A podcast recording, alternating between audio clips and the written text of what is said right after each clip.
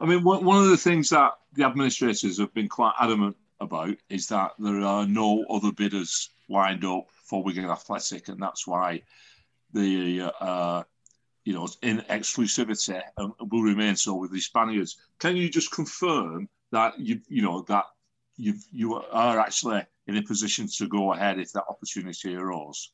Okay, so just to give you the uh, the background of um, when we first got involved, we first got involved in uh, third week in September. Uh, we gained access to the data room. Um, I personally did all the uh, reviewing there. Um, that took approximately five days. Um, once we'd done that, we discussed internally and we said, okay, let's go for it. I made contact with, I was already in discussion with um, Gerald Krasner. And on the 26th of uh, September, um, I asked him, is Wigan still available? He said, yes. I said, okay. I said, we are ready to close. We're ready to submit the bid, and but we would require a period of exclusivity. He said, uh, Wigan is still available, uh, but there's no exclusivity. I Said, okay, um, that I'll come back to you. Um, five days later, the Spanish um, got exclusivity, which you know uh, shocked us a little bit. Nevertheless, we thought that um, it had gone and it had moved on to um, you know they were going to close. They said that they were expecting to be doing that in two to three weeks. We said fine. Um, we then again had discussions internally and we decided on the 26th of October to table a bid anyhow. And we formally ta- um, table that bid. Um, CC'd in that bid were um, um, key members from uh, Wigan Council, from the executive. Um, and we tabled a comprehensive bid which outlined um, our vision and our plans for Wigan Athletic moving forward. We also tabled in there about our um, target investments with Wigan Council. Um, so it was a comprehensive document, and we also put in um, our bid price. Uh, and we explained in there that we would close this very, very quickly. The, we received a reply. Um, we sent that to Paul Stanley. Uh, we received a, pl- a, reply not from Paul, it was from uh, Gerald, who only replied to um, our owner. And uh, basically, uh, he turned around and said, um, oh, "We're in exclusivity with uh, with the current bid. If that's not successful, we will come back to you." Fine, we understand exclusivity. We knew that it was going to uh, when it was due to expire. Um, nevertheless, we 28th uh, of October came, and it got extended. On the 6th of November, we wrote again, uh, again to Paul Stanley, and reiterated that um, we're still keen to move forward with this, and we're ready. Um, you know, you've already got our bid. Can you uh, let us know? Uh, again, he didn't reply. Um, he got Gerald Krasner to reply, who replied to um, uh, to our owner again individually, and just said um, uh, we're still in exclusivity, and if that doesn't go through, we'll come back to you. That's the last uh, communication we've had. Um, so, if people are asking, did we table a bid? Yes, we did. Um, in terms of, I've seen a lot of discussions um, um, around the deposit. Why have we not uh, put a deposit in? Uh, from my recollection, in the uh, in the SPA, the sales purchase agreement, share purchase agreement, there was no requirement for any deposit. That doesn't mean that we won't put one. Okay, I'm just stating the documents that we received. Uh, from my recollection, um, there was no requirement. However, if the bid price becomes a two-stage payment, so be it. It's, it's, you know, the purchasing price in terms to what we're actually investing in the community, the club, etc., is you know minute. So we're not we're not bothered about um, you know if they ask us to put you know three hundred thousand, which I think is the figure that's been stipulated from um, the Spanish bid. Whether it's five hundred thousand, whether it's eight hundred thousand, it doesn't matter. It's it's all part of the one lump sum payment to buy the club. Can I, can I just come in there on that, that point briefly? Yeah. Um, in terms of your understanding of Uh, so you, you said that there was no requirement to ask for a deposit. Obviously, I don't think the administrators are denying as such that there's a bidder, but they're saying that they can't say there's a serious bidder because nobody has put forward a cash deposit. However, I mean, I, what, what is the position with exclusivity? Are, are, are other bidders entitled to put deposits down while they're in a period of exclusivity? I, I don't think so. I think once you go with exclusivity, it means exclusive to that particular person. So they're not allowed to uh, discuss with other parties. Okay. um, in terms of, um, you know, uh, the ransom bid or our bid, um, the first step that needs to be done with this is that um, they need to approach us. They've told us that they will come back to us if the Spanish bid fails. Um, we've heard nothing.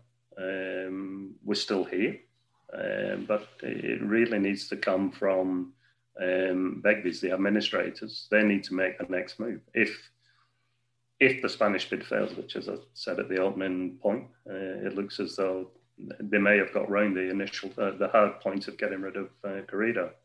Yeah, just just in the, I mean, in the nicest possible way. Um, you know, from your perspective, why are you still here when it see it seems that the no matter what you do or what what the royal ransons do in terms of what's being released to the media and and both both of your intentions, it seems no matter what you do, the, the administrators don't seem to be interested in anybody but the, the the, the, Spanish bidders. So it's it's almost like, do you not just feel at this stage that you're just knocking against the brick wall and they're never going to break that brick wall down? So in other words, why haven't you given up by now?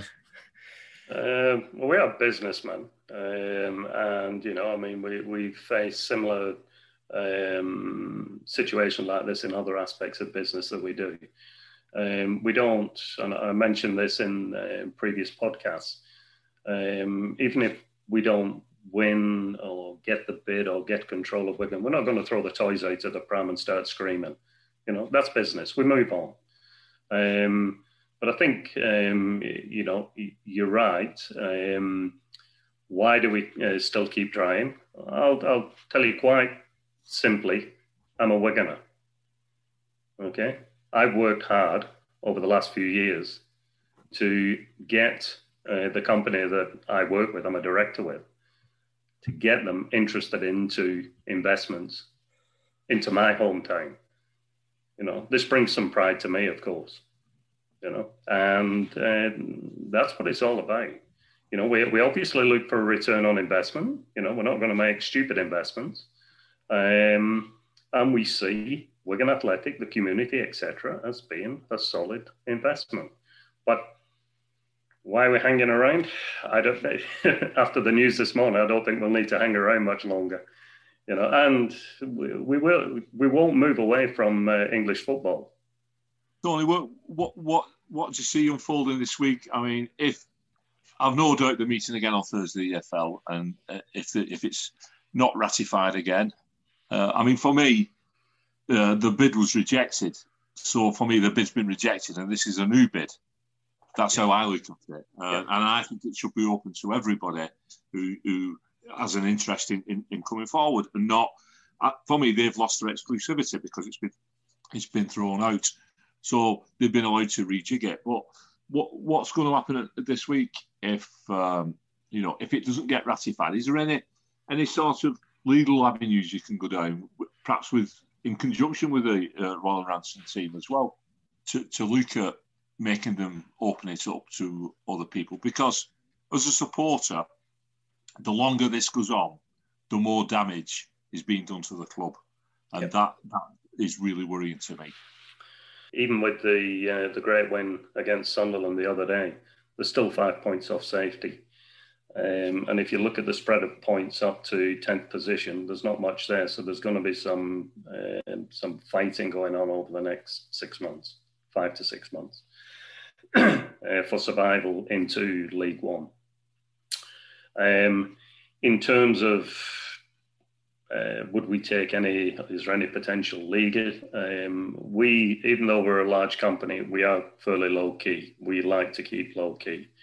Um, if um, the administrators who are currently the managers of the club deem fit that um, you know they've been given a mandate to sell the club. Um, if they deem fit that they're going to stick and keep everything in one position with um, uh, with the Spanish, we're not going to fight that.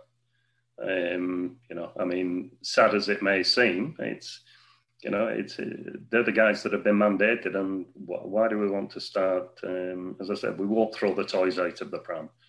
Um, if they take the decision, they take the decision, um, and we, we, can't change that. We would, we would sadly, um, we would just move on.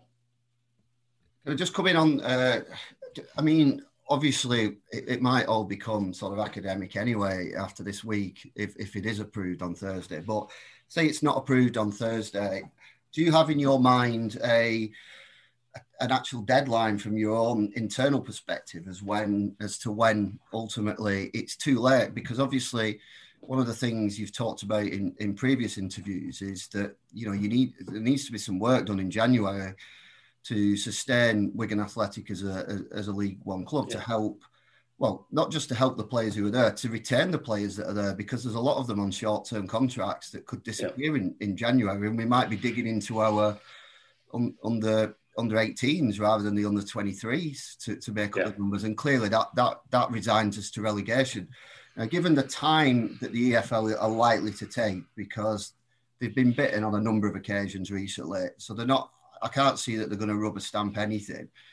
So is, is working back from I guess the, if you like the, the transfer deadline is there a is there a kind of a cutoff point from yourselves where where you'll be able to get in and do stuff in, in, in time for us to, uh, to to give it a go in the second half of the season okay so uh, in terms of um, um, as I mentioned with our uh, bid that we put together and submitted um, we um, as a company, we work in uh, Brazil, Argentina, Italy, Spain, as well as um, the Far East as well, and the Middle East. Um, we've already started to um, look at availability of um, certain players um, through um, our ambassadors, which are uh, in those countries.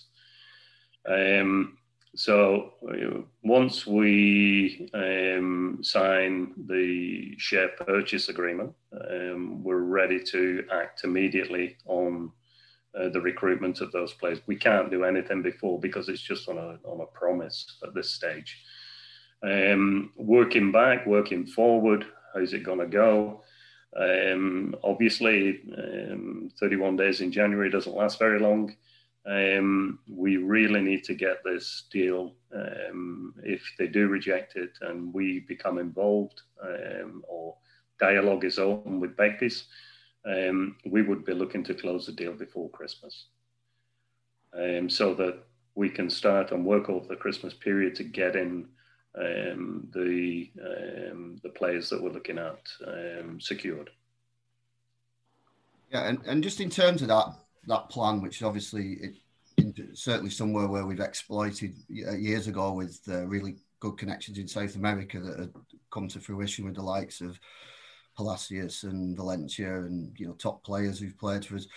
Do, do you not do you not think the landscape though is is going to be if that's a long term plan is the landscape not going to be changing post Brexit with the, the sort of the difficulties maybe of getting work permits because obviously a lot of the, the, South Americans would have dual nationalities, wouldn't they, with Italian passports or uh, Spanish passports. I mean, move, m- moving forward, are we talking about actually signing the players of the caliber where they, they would get the work permits on the point system that the, the, the FA have agreed with the UK government?